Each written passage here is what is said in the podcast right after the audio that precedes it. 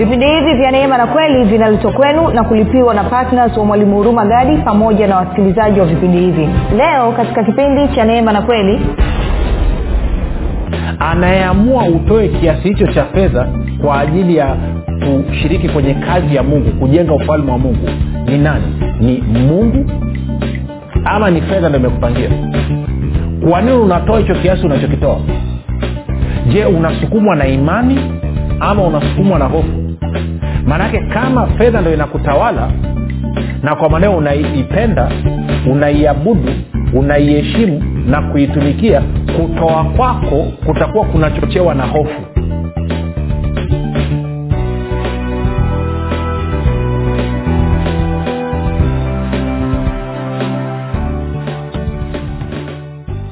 popote pale ulipo rafiki ninakukaribisha katika mafundisho ya kristo kupitia vipindi vya neema na kweli. Jina langu naitwa hurumagadi ninafuraha kwamba umeweza kuungana nami kwa mara nyingine tena ili kuweza kusikiliza kile ambacho bwana wetu yesu kristo ametuandalia. Kumbuka tu mafundisho ya kristo yanakuja kwako kila siku muda na wakati kama huu yakiwa na lengo la kujenga na kuimarisha imani yako wao unayonisikiliza ili uweze kukua na kufika katika cheo cha kimo cha utimilifu wa kristo.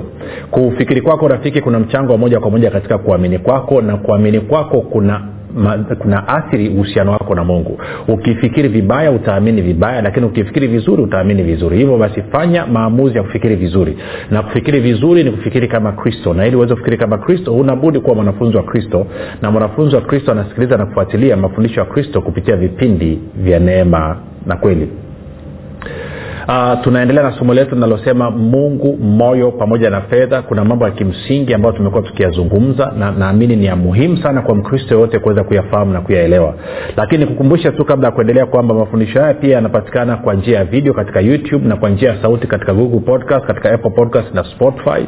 Kote tunapatikana kwa jina la mwalimu huruma gadi. Ukifika pale tafadhali subscribe lakini utakapoangalia ama kusikiliza usiache kulike ama kushare na kama ungependa kupata mafundisho haya kwa njia ya whatsapp ama telegram basi kuna grupu linaitwa mwanafunzi wa kristo. Unaweza ukatuma ujumbe mfupi tukasema niunge katika namba 7895242 nawe utaunganishwa baada ya kusema hayo basi nitoe shukrani za dhati kwako wewe ambao umekuwa ukisikiliza na kufuatilia mafundisho ya kristo kila itwapo leo lakini pia umekuwa ukihamasisha wengine. Pia asante kwa wewe ambao umekuwa ukifanya maombi kwa ajili ya wasikilizaji wa vipindi vya neema na kweli kwa ajili ya kwangu pamoja na timu yangu. Na mwisho ni kushukuru wewe ambaye kwa e, umefanya maamuzi ya kuwa patna wa vipindi vya neema na kweli na kwa mapato wako umekuwa ukichangia gharama za injili kwa njia ya redio ili kweli ya kristo iweze kufikia watu wengi zaidi. Na mwisho nikukaribishe wewe ambao unasikiliza kwa mara ya kwanza. Kumbuka tu mafundisho haya ni tofauti sana na mafundisho ulioyazoea hivyo utakaposikia kitu kiko tofauti na vile ambavyo unakifahamu una ama vile ambavyo unaamini usikasirika na kuzima redio ama kutoka kwenye grupu. Nipe siku tatu mfulizo za kusikiliza. Ninaamini itamruhusu roho mtakatifu kuleta mabadiliko ndani ya moyo wako nawe utaanza kufurahia mafundisho haya. Basi tuendelee moja kwa moja na somo letu. Nataka tupige hatua kidogo. Nikumbushe ni mambo machache alafu tukaangalia kitu kimoja kizuri sana. Sasa kumbuka um, bwana yesu anasema wazi kabisa kwamba tunatakiwa kumwabudu na kumtumikia mungu peke yake. Hilo nimelizungumza sana. Na tukachukua dhana basi kadhaa tukaenda kwenye matayo sita ishirina nne tukaona bwana yesu anasema kitu kinachofanana na namna hii. Kwamba hakuna mtu anayeweza kumpenda kumwabudu ama kupenda kuabudu kuheshimu na kutumikia mabwana wawili kwa wakati mmoja.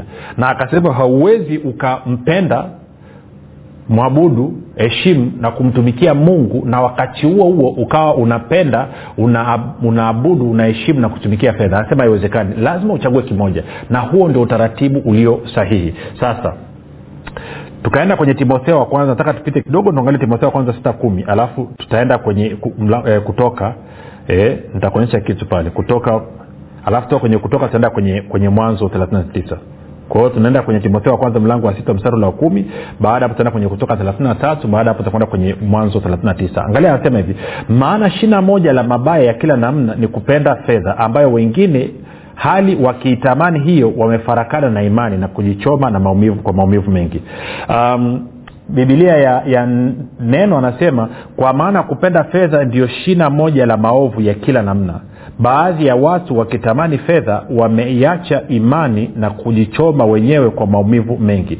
Kupenda fedha kunasababisha aina zote za uovu tku hiyo.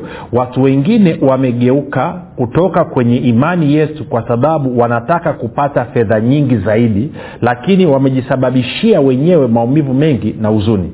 Bibilia habari njema anasema hivi kwa maana kupenda sana fedha ni chanzo cha uovu wote watu wengine wametamani sana kupata fedha hata wakatangatanga mbali na imani na wameivunja mioyo yao kwa huzuni nyingi. Kwa hiyo anasema kwamba hawa watu kwa sababu ya kukumbuka kupenda fedha kuabudu fedha kuheshimu fedha na kutumikia fedha imesababisha wakajitenga na imani. Kumbuka nilikwambia imani maanaake ni moyo ambao unamtegemea mungu kwa asilimia mia moja. Na tuliona kwamba macho ya mungu yanakimbia ulimwenguni mote akitafuta yule ambaye anamtegemea mungu kwa moyo mkamilifu ili yeye mungu ajionyeshe mwenye nguvu. Na nikakwambia kama mungu ajionyeshi mwenye nguvu katika maisha yako ni uthibitisho kwamba kuna namna ambavyo katika moyo wako haumtegemei mungu kwa asilimia mia moja tuko sawa eh? sasa niliache hapo. Kwa anasema kwao fedha sio mbaya. Infakti muhubiri kumi anasema fedha ni jawabu la mambo yote. Shida ni wewe kupenda kuabudu kuheshimu na kutumikia. Na anasema unapofanya hivyo automatikali unajitenga na imani na hivyo itakuletea maumivu makali. Nafahamu watu wengi ambao walianza na moto kabisa kwa yesu kristo wengine tulikuwa nao katika kazi ya utumishi wa bwana yesu lakini wameamua kuacha kwa sababu ya fedha kwamba hakuna hela hela hazitoshi kuja katafute ile katafute nini. Vyema kabisa wamefanya hivyo lakini nitakwambia kitu kimoja. Kama hawa watu walikuwa wameitwa wamtumikie mungu wamwabudu mungu kumtumikia mungu kumheshimu kumpenda alafu wakaacha kwa sababu ya fedha wamevutwa na tamaa ya fedha maisha yao hayatakuwa mazuri hata siku moja wataangaika sana hayataka yatulie nazungumza kwa sababu mwenyewe na uzoefu. Nilimkimbia mungu kwa miaka kumi na sita na haikuwa tamu. Ilikuwa ni, ni, ni shubiri. Sasa kwa anasema napoweka kipaumbele changu vibaya badala ya kumpenda kumwabudu kumheshimu kumtumikia mungu nikaanza kupenda kuabudu kuheshimu na kutumikia fedha yakobo anasema kwamba nakuwa adui wa mungu sasa nikiwa adui wa mungu maana yake ni kwamba nisitarajie kwamba nitakwenda kwa mungu huyo huyo ambaye nimetangaza uadui naye alafu aweze kunisaidia. Hataweza kunisaidia mpaka mimi nitakapobadilisha mtazamo wangu na kuacha kumfanya mungu kuwa adui. Ndio maana tunaenda kuwahubiria watu habari njema. Ndio maana tunawafundisha ili wapatanishwe na mungu. Mungu tayari alishatangaza msamaha alishatangaza urafiki na mwanadamu. Lakini ni mwanadamu bado anaendelea kumkataa mungu kumbuka bustani ya eden sio mungu aliyemkataa adamu ni adamu ndiye aliyemkataa mungu. Usilisahau hilo. Wao ndo walikuwa wa kwanza kukataa kuongozwa na mungu akaamua kujitegemea. Sasa nini madhara ya mimi kujitenga na imani? Kumbuka pasipo imani haiwezekani kumpendeza mungu. Ndivyo bibilia inavyotwambia kwamba lazima niamini kwamba mungu yuko. Nikimwendea mungu lazima niamini kwamba yuko na kwamba hutoa thawabu. Sasa madhara yake nini? Madhara ya kujitenga na napoanza kupenda fedha bibilia inasema hiyo ni ibada ya sanamu. Angalia angalia wakolosai kama sikosei wakolosai mlango wa tatu alafu mstari wa tano anasema hivi. Basi vifisheni viungo vyenu vilivyo katika nchi uasherati uchafu tamaa mbaya mawazo mabaya na kutamani. Hii ndiyo ibada ya sanamu. Kumbuka wale wanaopenda fedha manake ni tamaa. Wana tamaa ya kupata fedha nyingi. Wana tamaa ya kupata mali nyingi. Kwa hiyo anasema moja hiyo anavyosema. Anasema kwa hiyo kiueni chochote kilicho cha kidunia kilichomo ndani yenu. Kumbuka kupenda dunia ni uadui na mungu anasema uasherati matendo machafu mawazo na tamaa mbaya. Msijitakie na kujikusanyia vitu vingi kwani ni sawa na kuabudu mungu wa uongo. Bibilia habari njema anasema basi uweni chochote kilicho ndani yenu ambacho ni cha kidunia. Uasherati uchafu shauku tamaa mbaya na uchu ambao ni sawasawa na kuabudu sanamu. Uchu wa kupata mali uchu wa kupata fedha uchu wa kupata hizi. Anasema hiyo ni ibada ya sanamu. Sasa kwa nini nalileta hilo? Nalileta hilo kwa sababu tuende kwenye kutoka thelathini nikuonyeshe kitu. Kutoka thelathini na tatu wa kwanza angalia mungu anavyomwambia musa. Anasema bwana akanenda na musa haya ondokeni tokeni hapo wewe na hao watu uliowaleta wakwee kutoka nchi ya misri waende nchi hiyo niliyowaapia abrahamu na isaka na yakobo niliposema nitakipa kizazi chako nchi hii. Nami nitamtuma malaika aende mbele yake mbele yako. Nami nitawafukuza mkanani na mwamori na mhiti na mperezi na mhivi na myebusi waifikilie nchi imiminikayo maziwa na asali kwa maana mimi yaani ye mungu sitakwenda kati yenu kwa sababu ninyi ni watu wenye shingo ngumu nisiwaangamize ninyi katika njia. Kwa hiyo mungu anamwambia musa hebu inuka na wana wa israeli nendeni kanani nchi yenye asali na maziwa. Ninawapa malaika aende akawamilikishe hiyo nchi. Nitatimiza ahadi yangu kama nilivyomwapia abrahamu. Lakini mimi mungu sitakwenda katikati yenu. Uwepo wangu hauwezi kwenda na ninyi na nakuhakikishia leo hii wakristo wengi mungu angewambia kwamba nakupa malaika akupeleke wangeshangilia mpaka wazimie. Sasa kwa nini mungu anakataa kwenda katikati ya wana wa israeli anasema wana shingo ngumu. Nikikaa katikati yenu nitawaangamiza. Kwa nini? Kumbuka alivyosema. Alisema tuliangalia kumbukumbu la torati sita kumi na tatu hadi kumi na nne. Unatakiwa kumcha bwana mungu wako. Tuko sawa sawa? Kumtumikia yeye peke yake. Anasema angalia usije ukaiabudu miungu mingine usije ukaitumikie miungu mingine. Kwa sababu mimi ni mungu mwenye wivu. Asira yangu isije ikawake juu yako. Isije ikawaka juu yako. Kwa hiyo anasema ili asira yangu isije ikawaka juu ya wana wa israeli mimi sitakwenda katikati yenu kwa sababu mmejaa vituko. Sasa nini kilitokea mpaka mungu akaanza kuwaza hivyo? Akaanza kuona kwamba waisraeli wana shingo ngumu. Hawa waisraeli watanikorofisha nami itabidi niwaangamize. Ni kwa sababu katika mlango wa thelathini mbili ukisoma mlango wa thelathini mbili ukisoma utaona kwamba israel walitengeneza ndama wakaabudu. Tuko sawasawa walitengeneza ndama wakaabudu. Wakasema kwamba huyu ndiye mungu aliyetotoa misri. Wakamfanyia wakamwabudu wakamfanyia sherehe wakachukua fedha na, wote najua kama mkristo unafahamu histori kwao waliabudu nini? Walitengeneza wali ndama kwa sababu wakati wanawambia nani haruni tutengenezee mungu haruni aliambia leteni nini? Leteni fedha na dhahabu. Leteni fedha na dhahabu. Na ukisoma kwenye kutoka ishirini mstari ule wa ishiri na mbili ishiri na tatu mungu anawaambia israel msijifanyie miungu mingine pamoja nami miungu ya fedha na dhahabu. Aliwaonya kabisa chini ya huo mlima nani mlima wa, wa, wa horeb. Kwa hiyo hapa haruni anawambia nipeni fedha na dhahabu. Alafu haruni anatengeneza ndama wa dhahabu kwao wanaanza kuabudu huyo ndama. Sasa pozi kidogo. Kumbuka kwenye timotheo amesema watu kwa sababu ya kupenda fedha wamejitenga na imani. Na ukijitenga na imani maanake umejitenga na mungu. Kwa sababu pasipo imani haiwezekani kumpendeza mungu. Na kwa maana hiyo basi ukichukua na wakolosai leo hii hatutengenezi sanamu tukaanza kumwabudu nje lakini tumetengeneza sanamu ndani ya mioyo yetu. Ndani ya mioyo yetu tuna sanamu. Haruni hakuambiwa atengeneze ndama ili watu wamwabudu. Yeye alisema leteni fedha na dhahabu. Hiyo picha ya ndama ilikuwa wapi? Ilikuwa ndani ya moyo wa haruni. Sasa kuna watu leo hii wanafanya maamuzi kwa kuangalia fedha fedha ndo inawapangia kila kitu. In hata mwingine anavyokwenda kanisani ama anavyokwenda kuchangia kazi ya mungu sio upendo wake kwa mungu ndo unaamua atoe kiasi gani. Ni fedha ndio inayompangia atoe kiasi gani. Si? Na hii ni shida.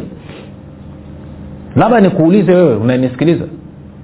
Anayeamua utoe kiasi hicho cha fedha kwa ajili ya kushiriki kwenye kazi ya mungu kujenga ufalme wa mungu ni nani? Ni mungu? Ama ni fedha ndo imekupangia? Kwa nini unatoa hicho kiasi unachokitoa? Je unasukumwa na imani ama unasukumwa na hofu? Maanake kama fedha ndo inakutawala na kwa maneo unaipenda unaiabudu unaiheshimu na kuitumikia kutoa kwako kutakuwa kunachochewa na hofu lakini kama unamwabudu unampenda mungu unamwabudu mungu unamheshimu mungu na unamtumikia mungu kutoa kwako kutakuwa kunachochewa na imani. Sasa nikuulize wewe rafiki kutoa kwako kanisani kwenu kwenye kazi ya mungu kunachochewa na nini? Kunachochewa na imani ama kunachochewa na hofu? Je unaweza ukathubutu? Kama una shilingi elfu kumi ndio ya mwisho mfukoni mwako na umetembea umeenda kanisani alafu mungu akasema na wewe utoe hiyo elfu kumi yote. Je unaweza ukathubutu ukatoa elfu kumi yote ukijua kwamba tegemeo lako ni mungu na kwamba yes nimetoa elfu kumi yote ndo fedha yangu ya mwisho lakini habari njema ni kwamba ninaye mungu ambaye anaweza kunipatia zaidi ya hiyo nilioitoa je unatoa kwa sababu umechochewa na imani ama huo unatoa kwa sababu umechochewa na hofu? Kwa hiyo mungu anawaambia israeli sitakwenda katikati yenu. Nitawapa malaika nitatimiza ahadi yangu lakini uwepo wangu hautaenda na ninyi. Kwa nini? Kwa sababu mmetoka kuabudu ndama mkasema kwamba ndama ndio mungu aliwatoa misri.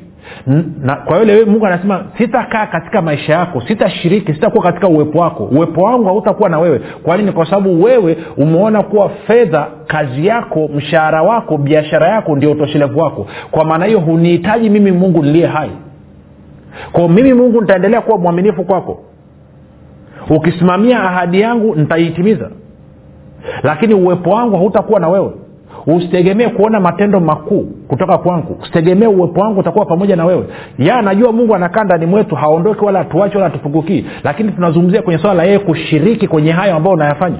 Kumbuka yeye anasema mimi ni mungu ninayekaa katikati yenu msiabudu miungu mingine.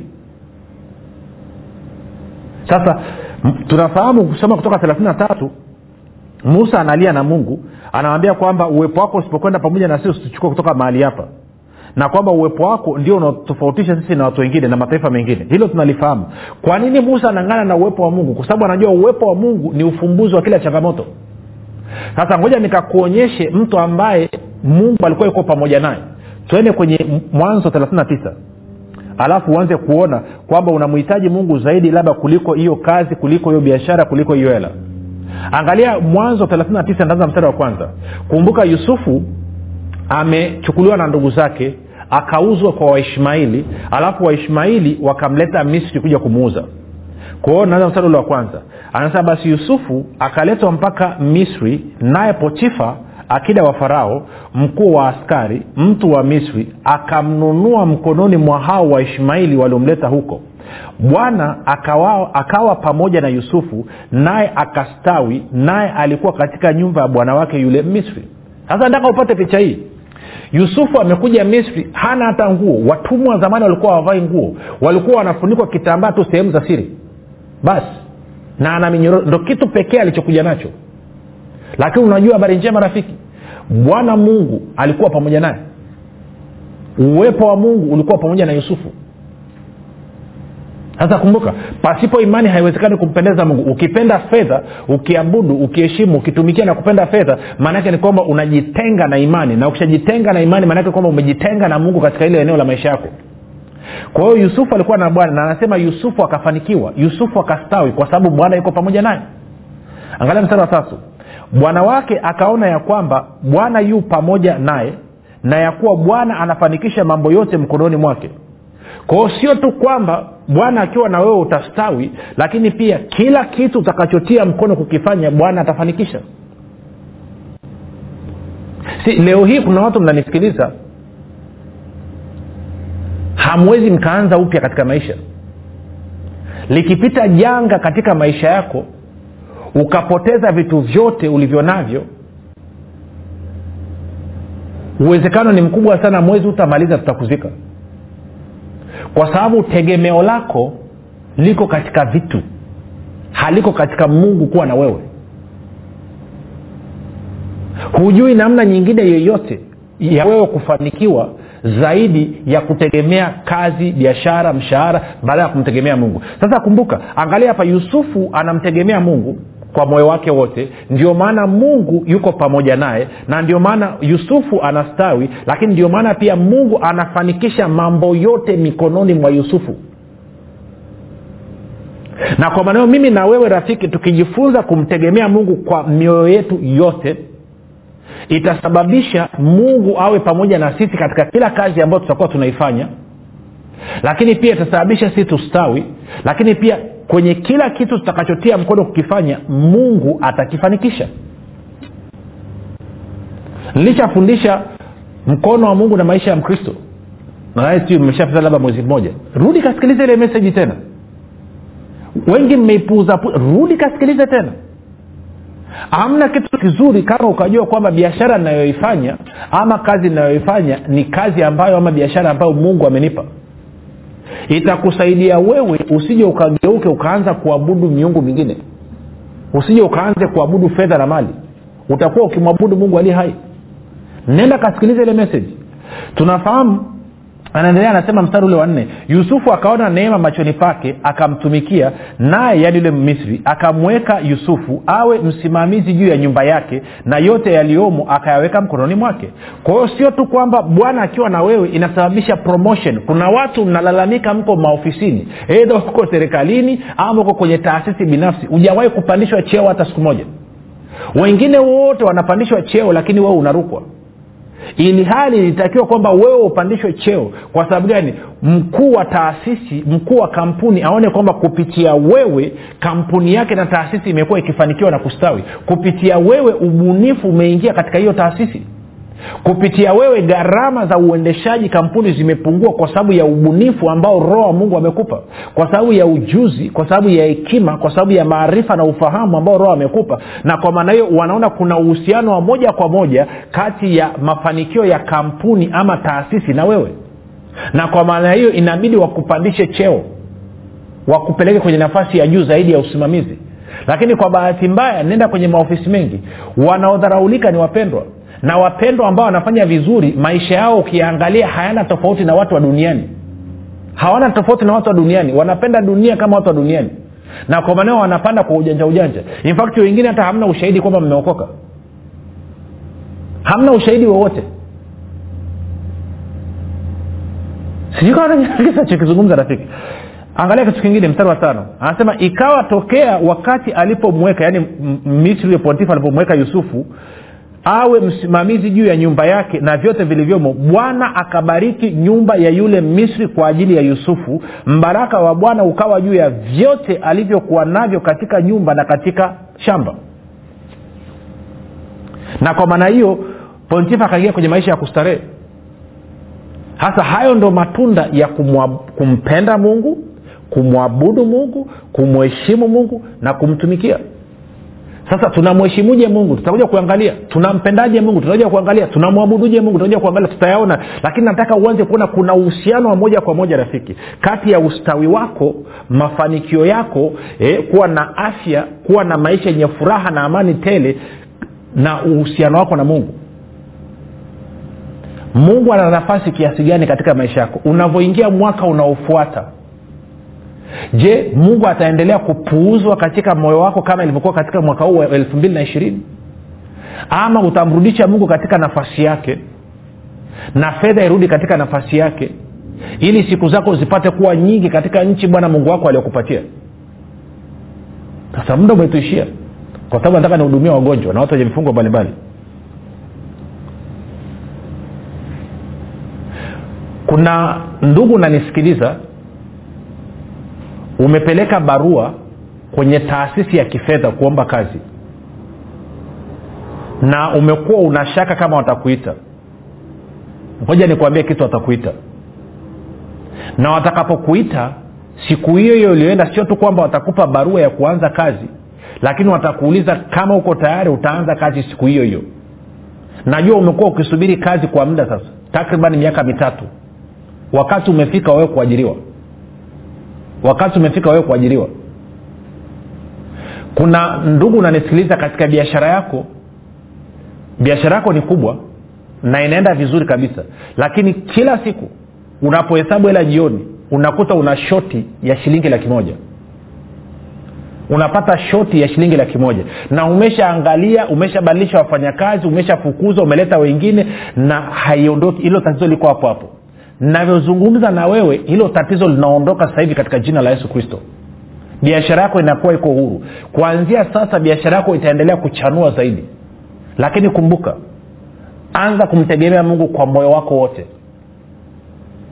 Umekuwa ukitegemea watumishi sana. Wakati umefika wewe umtegemee mungu kwa moyo wako wote. Kama una ugonjwa una tatizo una kifungo tia mkono kwenye kifua kwenye kichwa nitaomba sasa hivi. Katika jina la yesu kristo wa nazareth wewe ibilisi unaetesa watoto wa mungu. Ninakuamuru ondoa mikono yako kwa huyo mtoto wa mungu. Katika jina la yesu kristo ya nazungumza na wewe chomoka na kazi zako zote. Ninaharibu na kusambaratisha kazi zako zote. Katika jina la yesu kristo huyu mtoto wa mungu ni mzima yuko huru kutoka katika vifungo vyako kwa sababu ya kile ambacho yesu kristo amekifanya. Hivyo nakuamuru toka katika jina la yesu kristo. Ninaamuru uzima kuanzia kwenye utosi mpaka kwenye unyayo katika jina la yesu kristo wa nazareth. Kuna mama unanisikiliza una maumivu makali sana kwenye kiuno. Ninavyozungumza hayo maumivu yanaondoka na hata kaa yarudi tena katika jina la yesu kristo. Inama ushike vidole vyako usimame mara moja. Chap rudia tena. Chap yes. Katika jina la yesu kristo huko huru. Huko huru. Kuna mama pia unasikiza tumbo lako linanguruma chini ya kitovu alafu lina maumivu makali sana maumivu yanaondoka. Okay tuandikieni tujulishe bwana amefanya nini. Tutumie ushuhuda wako. Tutafurahi zaidi ukirekodi kwa whatsapp. Rekodi kwa whatsapp dakika tatu dakika tano tuelezee kile ambacho bwana amefanya tutumie ili ushuhuda wako tusaidie kuweka kwenye redio pia na watu wengine wasikilize. Huhitaji kutaja majina yote unaweza ukataja jina moja tukasema mi labda naitwa victoria. Niko arusha. Ama mimi naitwa naitwa selina. Niko sehemu fulani. Alafu tupe ushuhuda wako. Tukutane kesho muda na wakati kama huu. Jina langu naitwa huruma gadi. Yesu ni kristo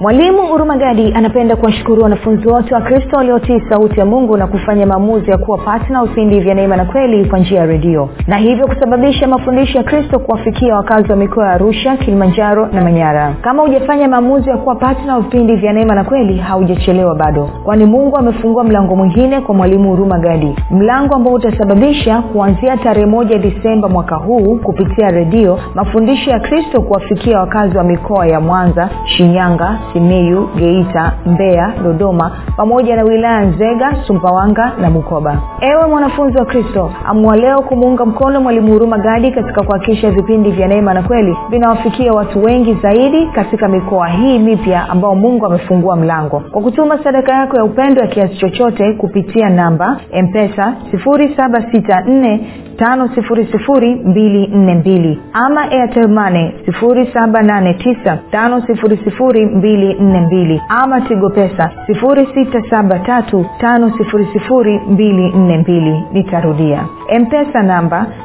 764 airtelmane namba 789 tigo pesa namba 673